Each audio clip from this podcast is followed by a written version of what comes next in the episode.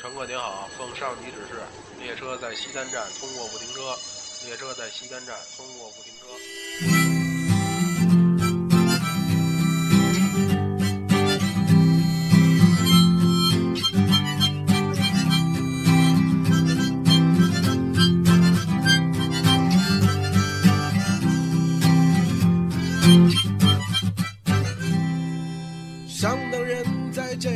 韩寒当年是一个什么样的身份？放到今天就是流量明星了。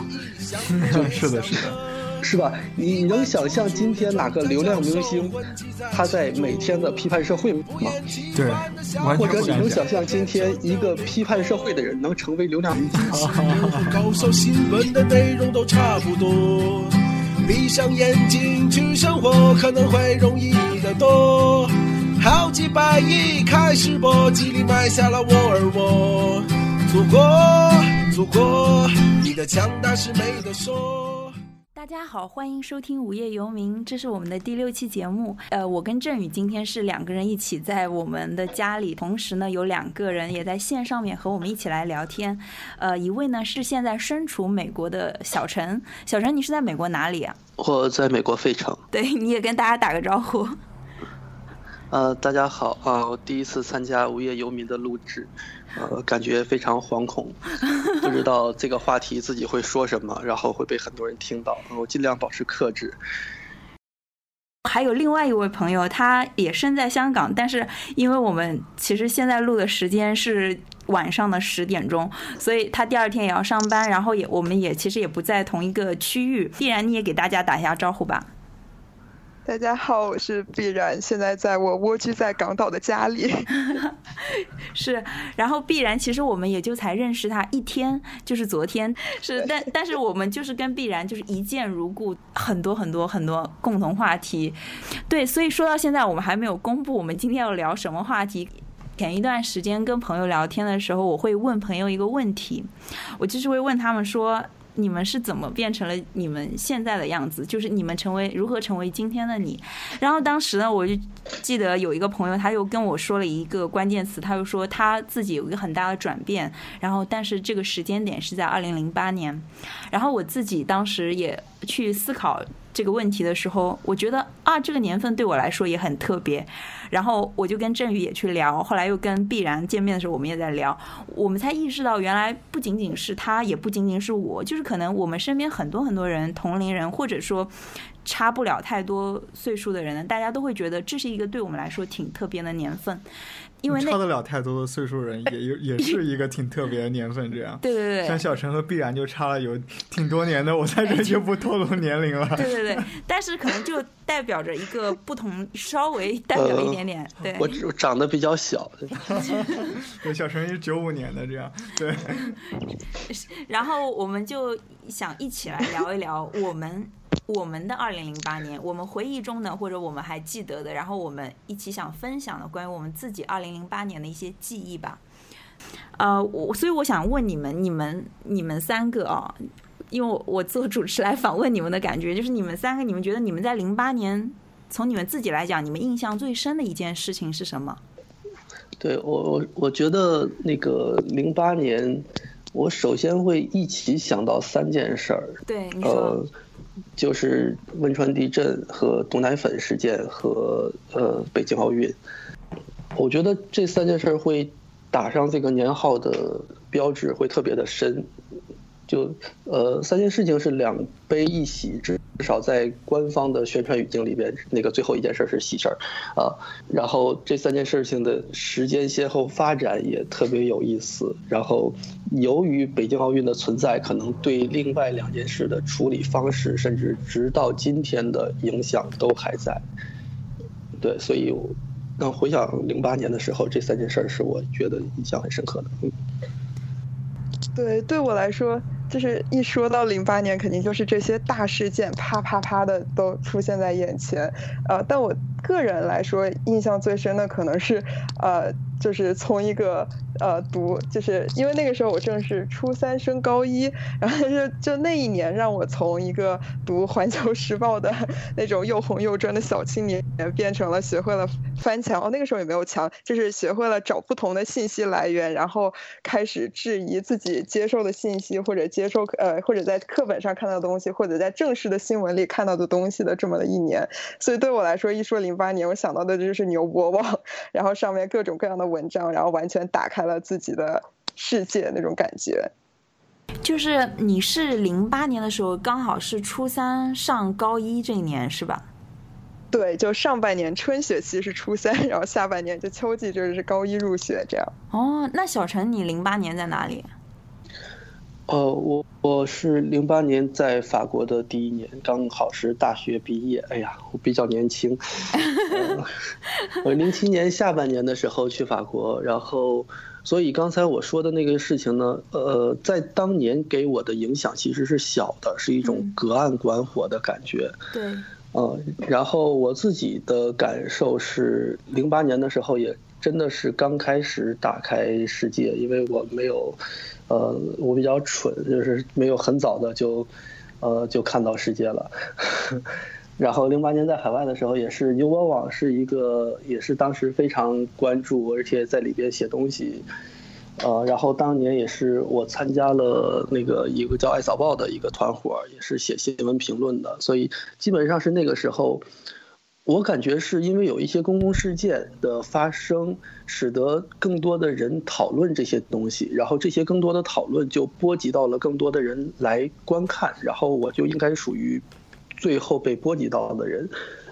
嗯，所以你像你最开始说的，零八年开始有一些呃意识觉醒或者是观念转变等等，就突然觉得眼睛不一样了。我也差不多是那个时候才发生。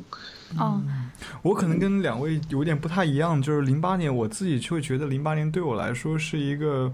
发展期。可能我自己的探索期是在可能从零四年的那个时候翻墙，然后零五零六年，尤其零六年刚上大学，零四年就要翻墙了吗？都要都要。那时候其实是有墙的，我纠正一下，必然这个墙早就存在。对，墙不是那时候不是没有，可是那时候我们可以上 Google，可以上 Facebook，可以上 Twitter。呃，那个时候的墙可能更像一个是黑名单，它是比较克制的。啊，呃，只是一些特别反动的网站，然后它的个别的词条，比如说 Wikipedia，它个别的词条，它会被这个封锁，很多词条你是可以访问的，啊，但像 Facebook、Twitter、Google。啊，和 YouTube，它其实是都可以用的。然后我零四年的时候就用，就是翻墙去看到一些，呃，不良资讯了。然后完了之后，到呃零五年、零六年，零六年上大学的时候，其实就接触到很多跟中国有关纪录片，呃，尤其是像呃奥运之前，很多外媒被允许到中国来拍很多纪录片，包括像当时的这个呃最有名的 NHK 的那个《激流中国》，还有这个 BBC 做的那个《今日中国》，还有一些可能。跟历史有关的纪录片，像 PBS 做的那个呃呃一个世纪的革命，中国一个世纪的革命，啊等等诸此类纪录片吧，我就刚上对于刚当刚上大学的我来讲呢，就好像打开了一个新的世界一样，我就非常非常如饥似渴的去找这些纪录片的资源，看很多这些纪录片，透过这个纪录片去。希望更了解自己以前生生活过的国家，然后呢，其实我在高三的时候也看了挺多于杰的书，当然特别喜欢于杰啊，看了火与冰《铁屋中的呐喊》，然后就是上大学又看他很多什么《我的梦想在燃烧》啊等等这些书，然后所以就那个时候其实是一个可能更加像一个探索的一个阶段。到零八年，我觉得。无论是通过这个四川的地震，还是呃毒奶粉事件，还是当时还有几个挺有名的事件，就是杨家的那个杀警察的那个事情，还有这个问安的那个呃贵州问安的一个一个少女的意外死亡吧。那个时候，呃，我开始那时候第一次看到许知远的文章。然后那年有很多很多的经历，不论是说在公共层面的公共事件的经历，还是说自己私人生活的一些变化，啊，都是让我觉得那一年是是对我来说非常非常关键的一年，或者是塑造我世界观。如果以前是那种脱缰野马或者天马行空那种，呃，比较粗糙一点，那年是慢慢成型的，慢慢慢慢稳定的一年，非常关键的一年。我觉得像振宇说的，像于杰的书，呃，我回想也是中学时候、那个大学时候，就包括于杰、孔庆东、周国平这些一路看过来。然后在大学的时候呢，像我参加辩论赛也是讨论各种的话题，包括社会话题都有。我后来想，还是觉得。那个时候给我的感觉是，这些属于一种过去的课外读物也好，或者是我觉得我需要看它，需要吸取一些东西也好，但是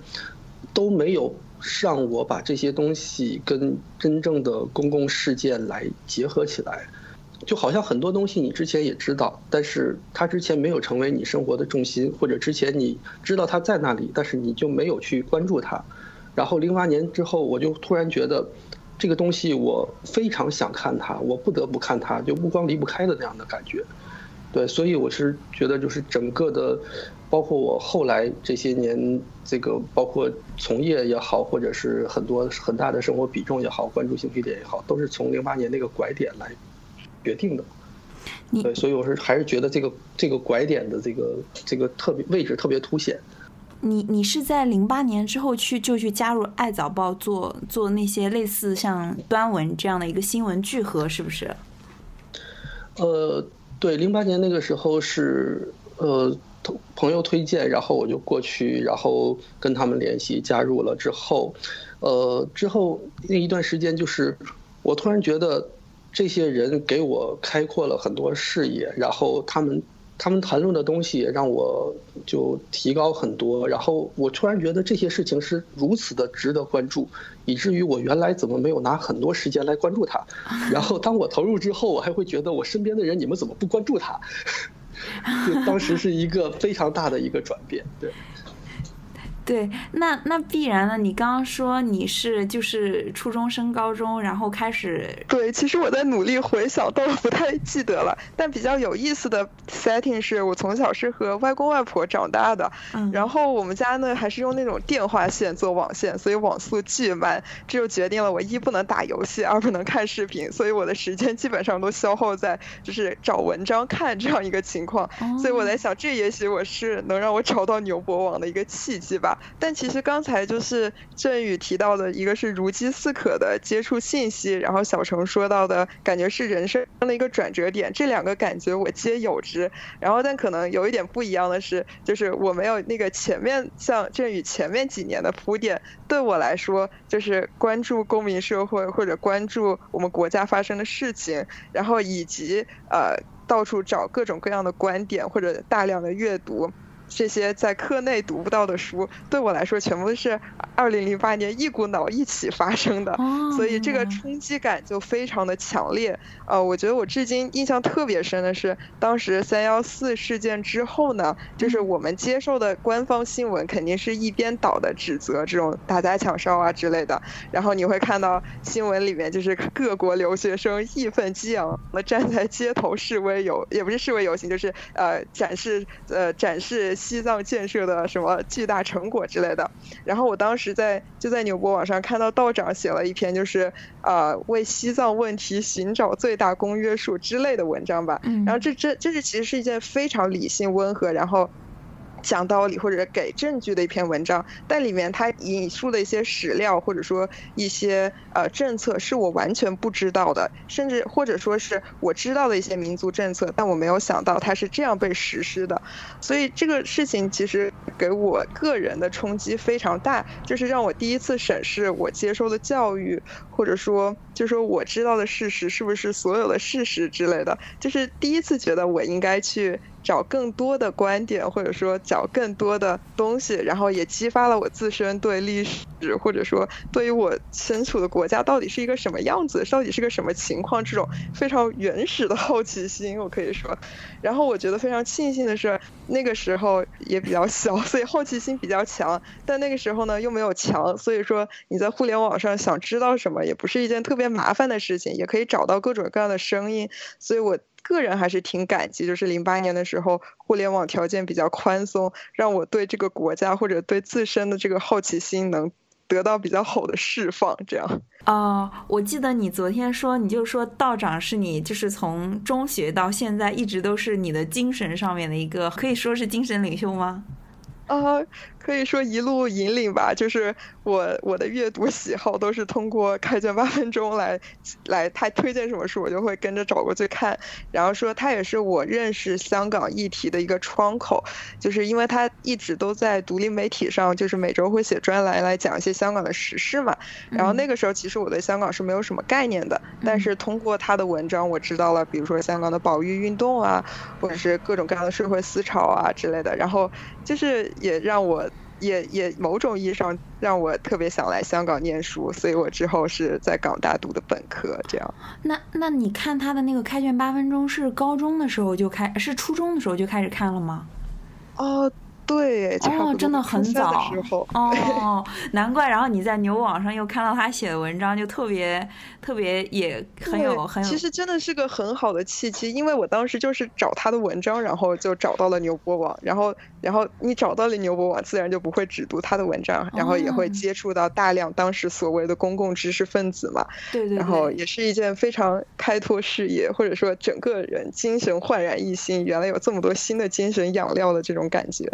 是我我我其实我也是牛博网的读者，我其实那个时候也看很多牛博网的人那种文章，但是我本身不是一个说特别关注政治的人，就是可能在零八年以前，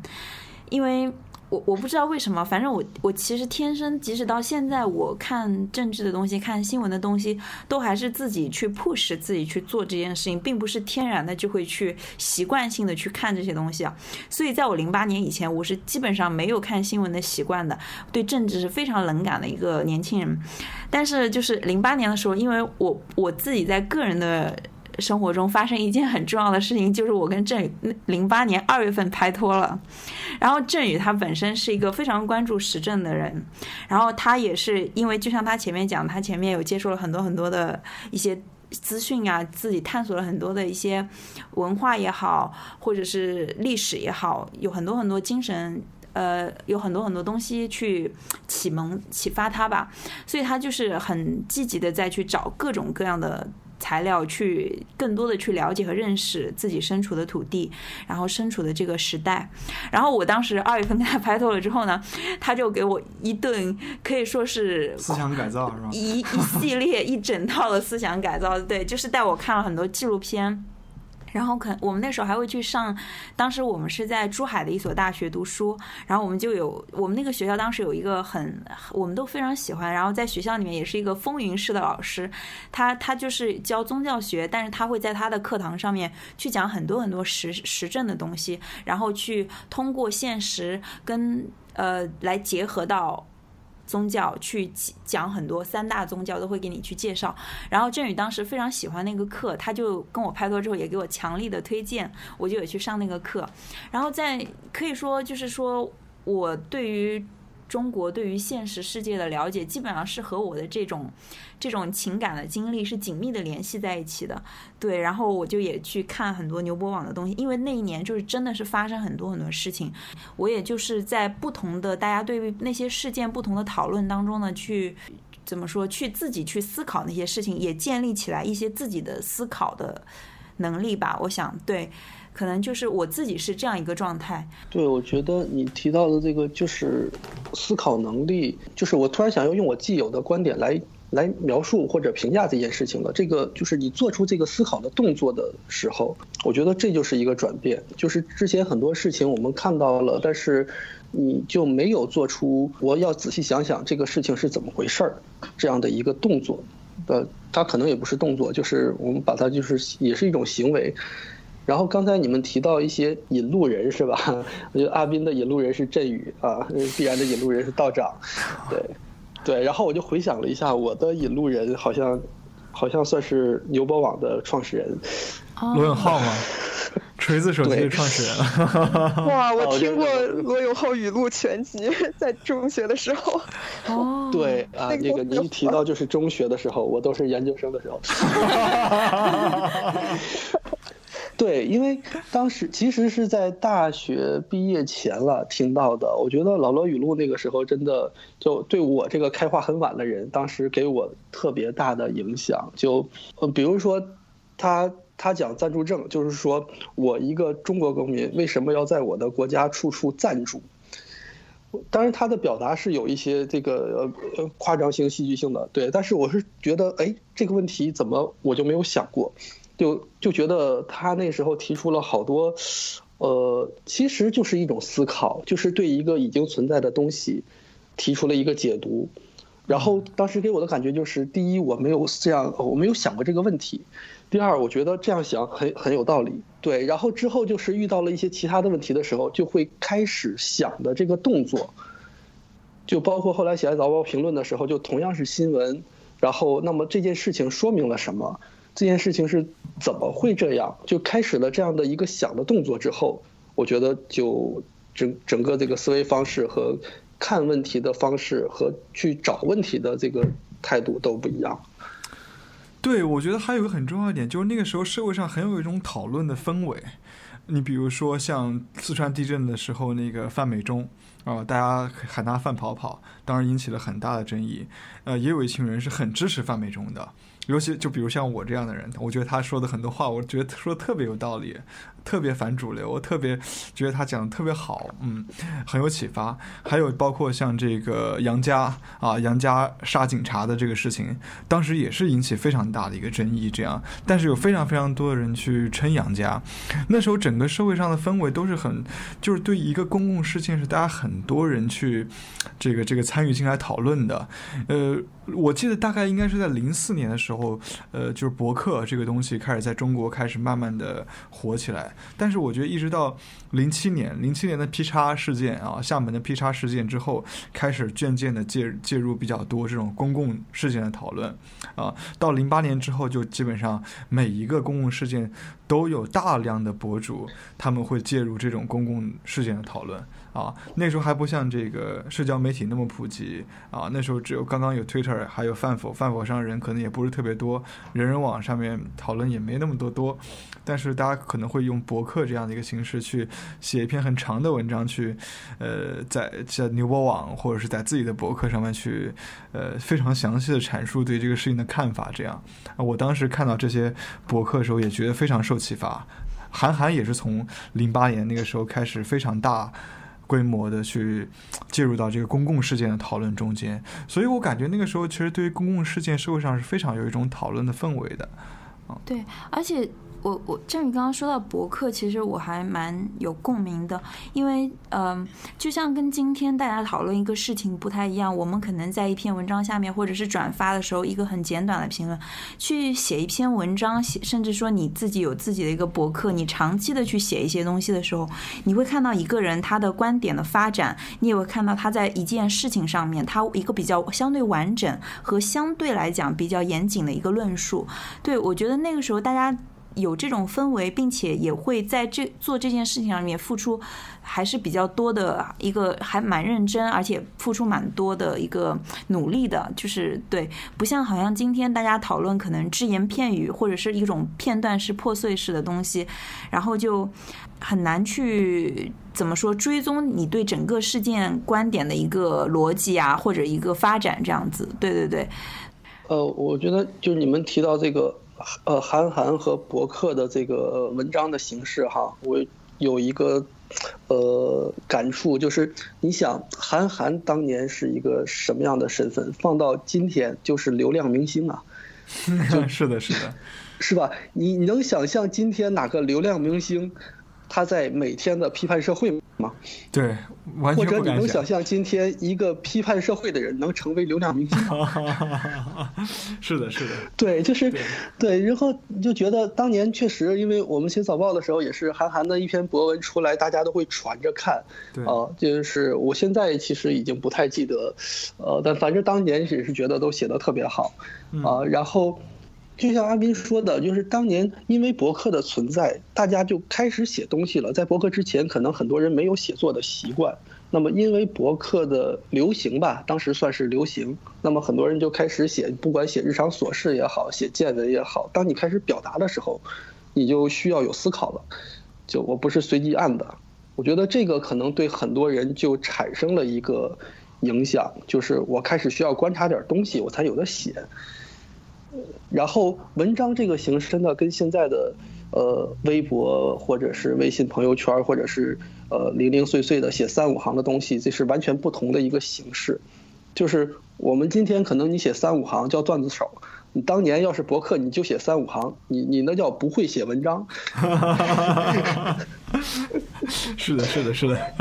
啊，对，我觉得还有一个是，可能那个时候一件大事情发生了之后，有足够多的时间窗口让大家来写东西、搜集证据。然后，然后热烈的讨论它，感觉现在一个公共热点，好像大家的注意力那个那个注意力那个时长都非常短，可能两天，可能一天或者 二十四小时内，这个过了这个热搜，然后大家就没有什么讨论的兴趣了。所以其实很多公共事件就这么不了了之了。这也是我特别怀念，可能零八年或者那一段时期这个网络环境的那种氛围，就是大家充分讨论、充分争辩，或者说某或者说。不会说只是某一面的声音会浮现在大众眼前，而是每一面的声音都不会，至至少不会被那么多的屏蔽掉。这样，对，这这也是我觉得就是当年的韩寒博客现象的一个反应，就是，呃，就是他比如说对某某些个话题，他文章质量怎样是另一回事，但是所有的人都在看到这个众目睽睽之下的这个人，他居然在讨论这个话题，那这个话题是可以被讨论的。对。这个效果，我觉得对当时的所有人的影响就是不一样的，就是有一，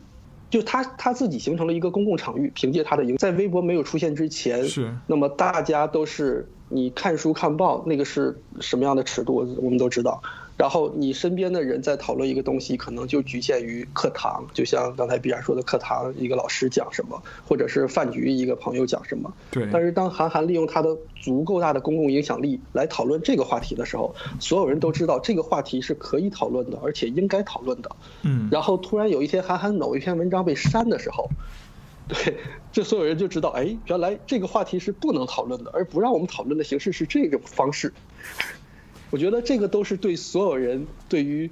公共话题的认识，都是一个不断参与、不断增加认识的这样一个过程。就是所以我们说公民社会，我觉得公民社会的形成，在这个也是其中的一个方面。风向机指示列车在西单站通过不停车，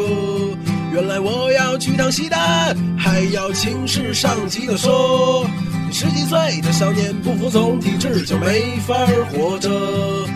觉悟者也不稀奇，他们早已经卧轨了。哎，我我刚才想问的是，我还蛮好奇，那你们在当时你们各自的处境中，你和你周围的人的关系呢？你会跟他们去聊吗？像刚才必然你就说你跟周围就不会去讨论这些事情，但是分明我们在上网的时候，大家都在讨论这些事情。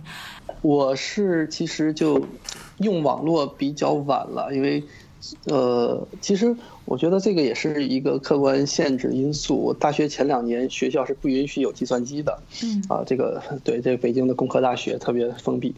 然后后两年有了电脑之后呢，基本上就是用来娱乐，就是看电影啊，然后那个看新闻，其实主要是体育新闻。那时候就是因为因为看球，嗯，对，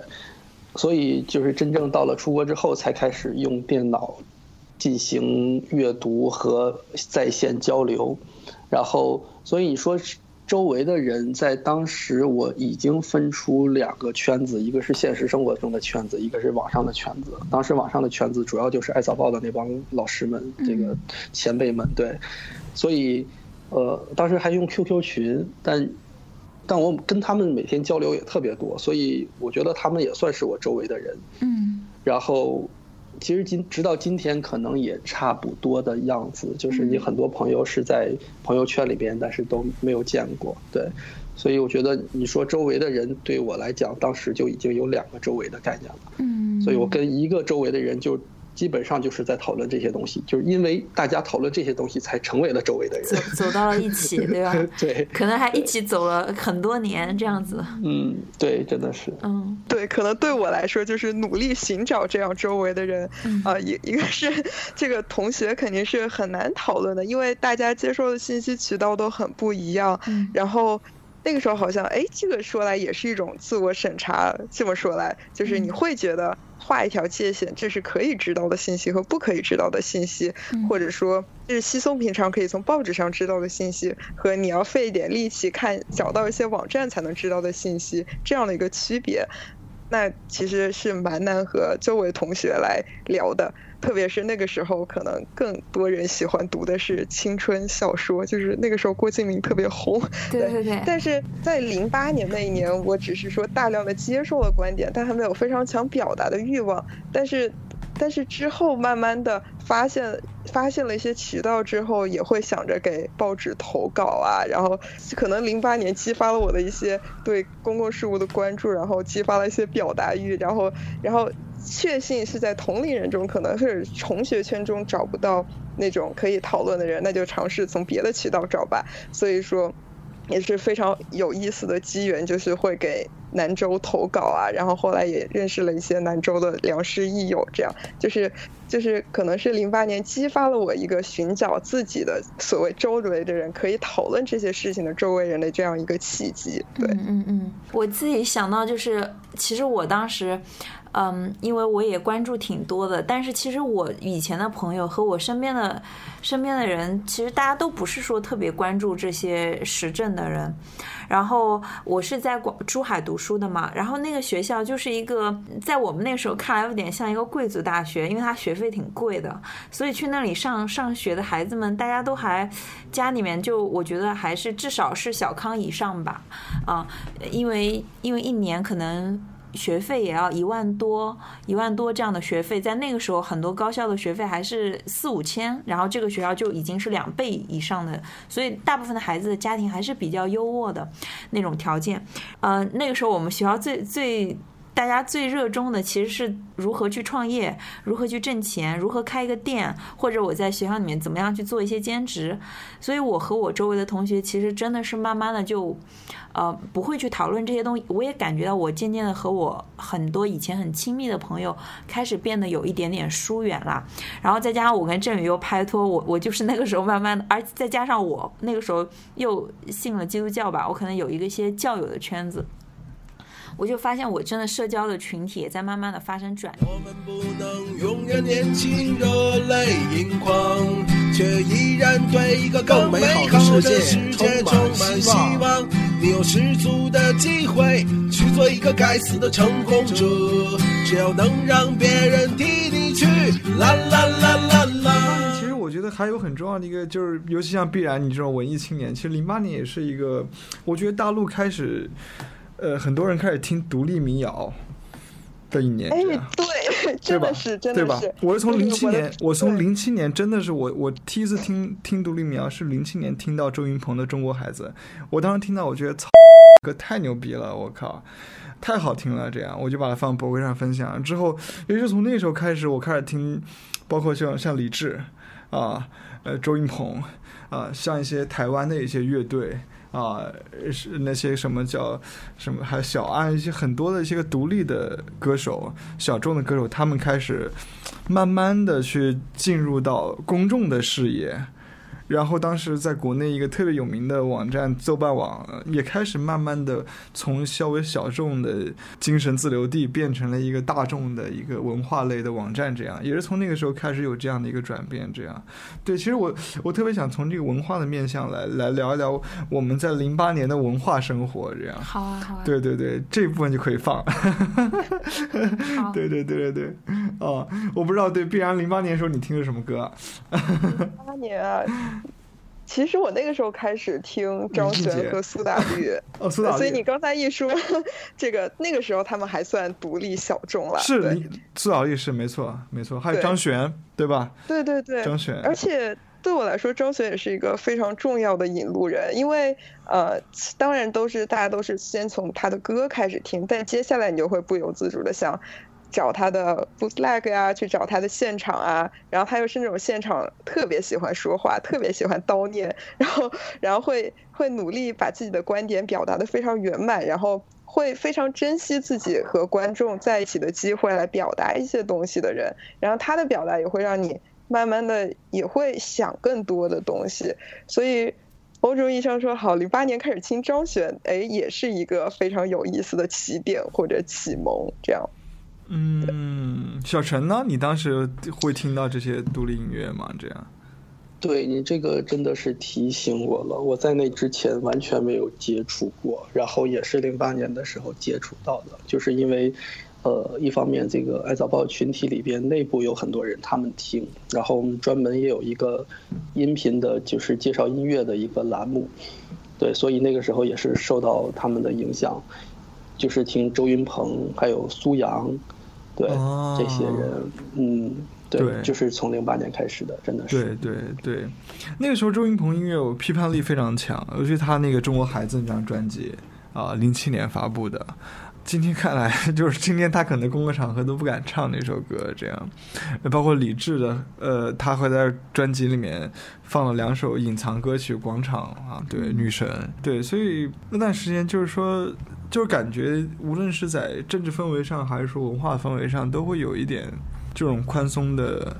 感觉，嗯，那我那时候也是，就是说听很多这种独立的音乐，然后去还有台湾很有名的蜂巢唱片，一些很多轻音乐什么的这些，对对对，对对吧？真的是，对。哎，其实对我来说，周运鹏和李志反而是很晚近的事情了。可能上就是上大二大三的时候，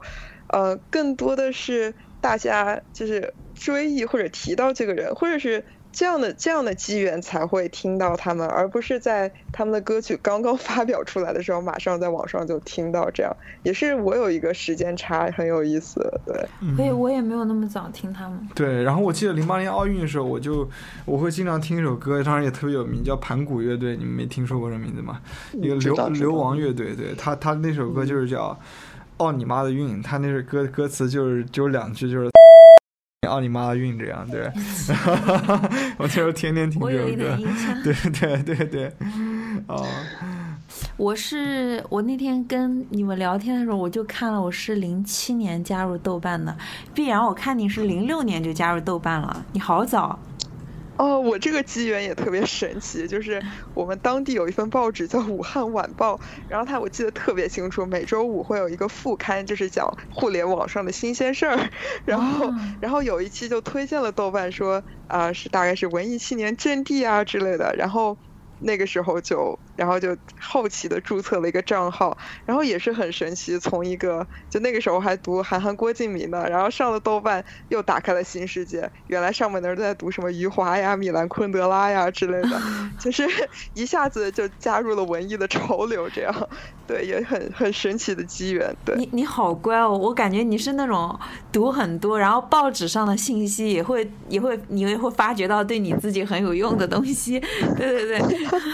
对，然后我我自己刚去翻，我我发现我其实听的歌还是就是。零八年可能因为信仰的原因，我听了很多就是宗教类的歌曲，就是还是福音类的歌曲，美国的民谣啊、乡村乐啊这样的东西比较多。我们那时候听很多纵贯线，对吧？对，纵贯线。对，纵贯线就是零八年成立的。是是是。我之前是热狗的歌迷，所以。OK OK，不过零八年。热狗的歌迷，所以当时印象非常深。OK OK。好道，我我初中时候也听那个好道，但是零八年他们已经变解了，在我看来这样变了，变得主流了，这样对对对，他们变主流之后歌词，呃。变化挺大的，这样。就是张震岳以前。不是不是，Hot Dog，就是 Mr. Hot Dog 那个。对对对对，他们那时候出了一个差不多先生是吧？是那个时候出。对对对对。对，差不多先生还算不错。又翻唱了这次，就是他在最近的一次演唱会翻唱了这首歌。OK。对对，但他早期的歌曲是好好听的，《九局下半》啊，什么不喜啊，什么。啊，什么一零三零啊？对，当年是便捷的开始。呃，对对对对，他为什么纵贯线跟他是什么关系？张震岳跟他们是比较熟悉一点的，这样对他们比较熟悉一点。对，但我那时候是很喜欢罗大佑、李宗盛，然后周华健，呃，张震岳也还可以。对，呃，然后就听了很多这样。小小陈零八年在听什么？我刚才我也在看我的豆瓣，我是零八年五五月加入的，挺好的，很重要的一个显，对我已经回忆不起来了，但显然是受到那些人的影响。OK，对，我就从一个特别土的人没有没有没有，呃，开始听音乐，开始这个看新闻。嗯，对对，很重要。我们都对，都是在那年，至少我们开始做一些东西，并且后面也继续一直在那条路上走下去，然后遇到志同道合的朋友，这样子。对对对，我觉得对零八年很多时候是一个起点，哦，它为未来很多东西它埋下了一些种子。无论那个时候是我们多大，可能是初中生升高中，可能是大学生，可能是研究生，对吧？但是无论在什么地方，在武汉、在珠海还是在法国，啊，他可能是为我们未来的生活，他都是种下了某种可能性。我们在那年可能嗯找到了伴侣，然后找到了这个信仰，然后就是会对未来的这个世界观有很很强的这样的一个确信吧。小陈或必然可能开始接收到很多的信息，开始有很很多的思考，有小很陈开始实践，对参与，对对对对，把之前的知识应用到这个公共事务的讨论中间去，啊、打开了很大的一个可能性，所以我觉得这这这个是很是一个是某某一个时代的，或者你生命中某一个阶段的一个开一个开始，这样。嗯对，我觉得挺幸运的，就是在自己可能二十岁的年纪的时候经历的那那样的一个呃互联网的时代，对吧？嗯、可能是 Web 二点零那个时候，大家在谈论很多这个概念，最强调就是，嗯、是很多内容并不是由几大巨头去垄断的，而是由每个人去分享出来的内容。每个人有了博客之后就被充权了。就不再是由官方的媒体去垄断了这些信息，而是每个人都有话语权，每个人都有发言权，呃，这样的一种巨大的转变。啊，P to P 啊，那时候我们用酷狗下音乐，我们用 BT 下东西啊，这样的电 P2 驴对 P to P 的概念，对电驴，我下很多纪录片都是通过电驴下的，这种 P to P 概念也是在那个时候非常的普及。我们那个时候，那个时候也是虾米刚刚开人内测的时候，那个时候没有智能手机，然后大家都用功能手机，我们所有的这些东西都是在电脑上讨论的，然后写一篇博客也是挺庄重的一件事情，挺有仪式感的一件事情，所以我我有时候是挺怀念那段时间的，不像现在过度的手机已经是占据了所有的时间，占据了所有的注意力。然后长文章越来越难写，没有稿费就不写，对吧？没有稿费也可以培养，重新培养起自己的写作的习惯。欢迎大家来到 Matter。我这个小声一定要给你放上去，这太敬业了，这样。植入。对不对？而然后 m a t s 非常好的继承了这种这个这个什么，对对，用户人都是有都是人人这个怎么我我都说不好，公共表达、公共讨论，